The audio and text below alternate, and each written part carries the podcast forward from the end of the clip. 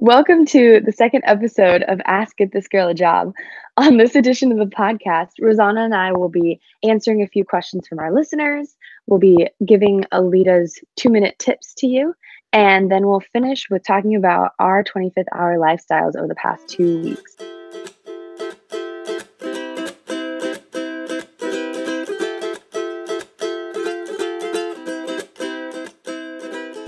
Our first question comes from Emily from the University of Iowa.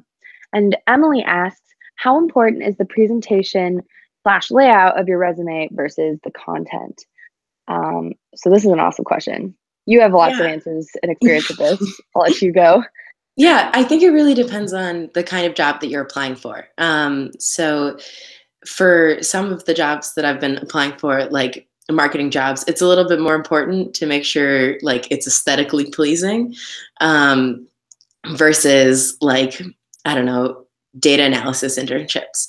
Um, but at the end of the day, I think that it doesn't matter how pretty your resume looks if they can't like easily get the information that they need from it and like you don't have the content to back it up.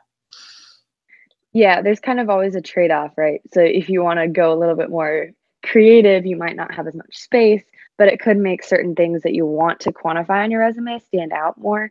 Um, or you just keep a nice structured style and which is which is what I have for my my physics jobs and things like that. Um, and uh, you just go through and name the action item and make it very clear from the top. As long as you're keeping the most important things first, um, then you really can't go wrong with style. It's just all about personality. Yeah, and at the end of the day, your resume is just a sheet of paper. So how pretty it looks, like is you know when a recruiter is going through it in the 30 40 seconds that they allot to read through it and sometimes it's just a computer looking at it um, is it going to be the deal breaker should you spend 30 40 hours preparing the most perfect logo for your um, initials or whatever like maybe not. Yeah. That, that about summarizes it i think. All right and then our second question comes from arushi uh, who goes to the university of chicago and she asks what do i do if i have big dreams but my gpa just isn't where i want it? Ooh yeah. Um, i think we've all been there before. Um, yeah, so I think it's important to know that it's about it, it depends on the type of job you want, right?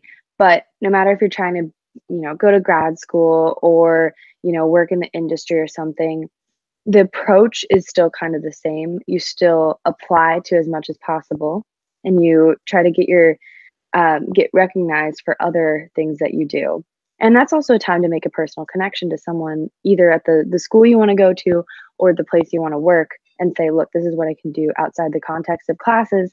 Um, you know that does not reflect my capabilities.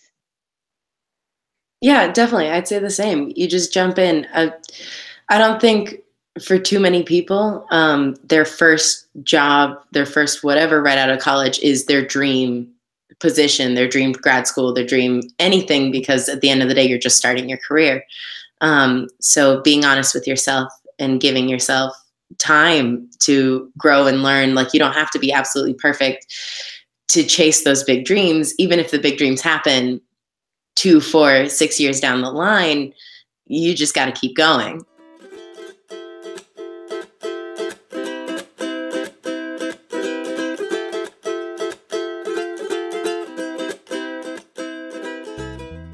I'm Alita Miranda Wolf, and I graduated from U Chicago in 2014. I studied English, Law Letters and Society, and Romance Languages. I'm currently the director of platform at Hyde Park Angels, where I manage investors, partners, brand, and portfolio companies. I'm also a career coach outside of my career in venture capital. Alita, how would you recommend someone use their extracurriculars in the job search process? The whole secret to the job search process is telling a story about yourself that shows that you would be a valuable addition to a team and really bring something to the table that would elevate what they're doing. So, if you're looking for an opportunity, you want to break down what are the values of that company that matter and what are the competencies that you would need to do the job well. And basically, you want to build a story around your extracurricular activity that shows that you have both. So, if you're interviewing in a company where they say really explicitly that they value teamwork and togetherness, and they also are looking for someone in a role who can manage a lot of different types of stakeholders. What you would do is say, when I was leading my varsity track team, what I was able to do is really build a sense of togetherness around this particular action or activity before a meet. And then you would say it was the discipline and it was the openness and the authenticity that really was a part of how I could communicate to different people, whether it was my peers on the team, the coaches, the parents, etc. So I could manage all of these different stakeholders while still maintaining a strong sense of community, teamwork, and togetherness.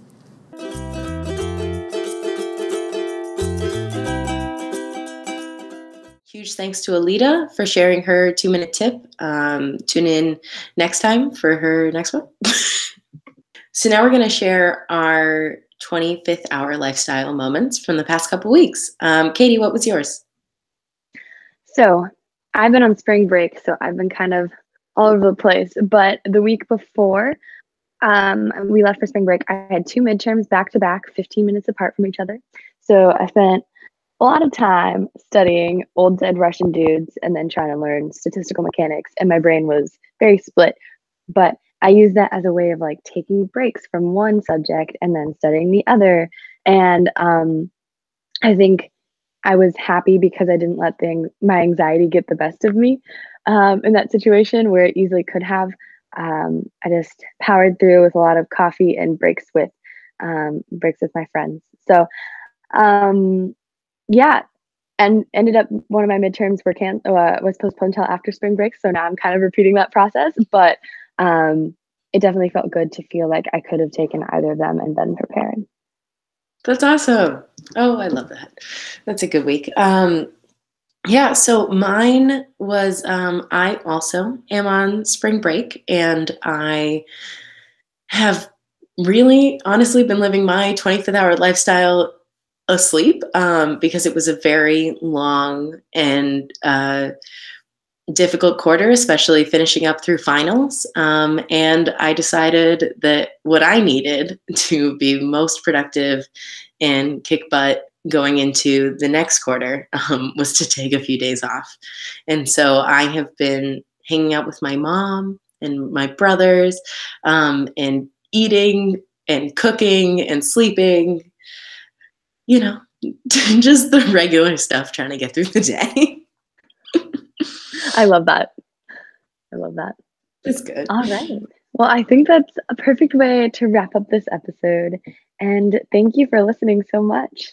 Thank you to um, Emily and Arushi for sharing their questions. If you want your question to be featured, or if you had a 25th hour lifestyle moment this week, we would love to hear them. Uh, please drop all of them in the link in the description below. Um, you can even leave us a voicemail if you want to be uh, featured, like voice message and all.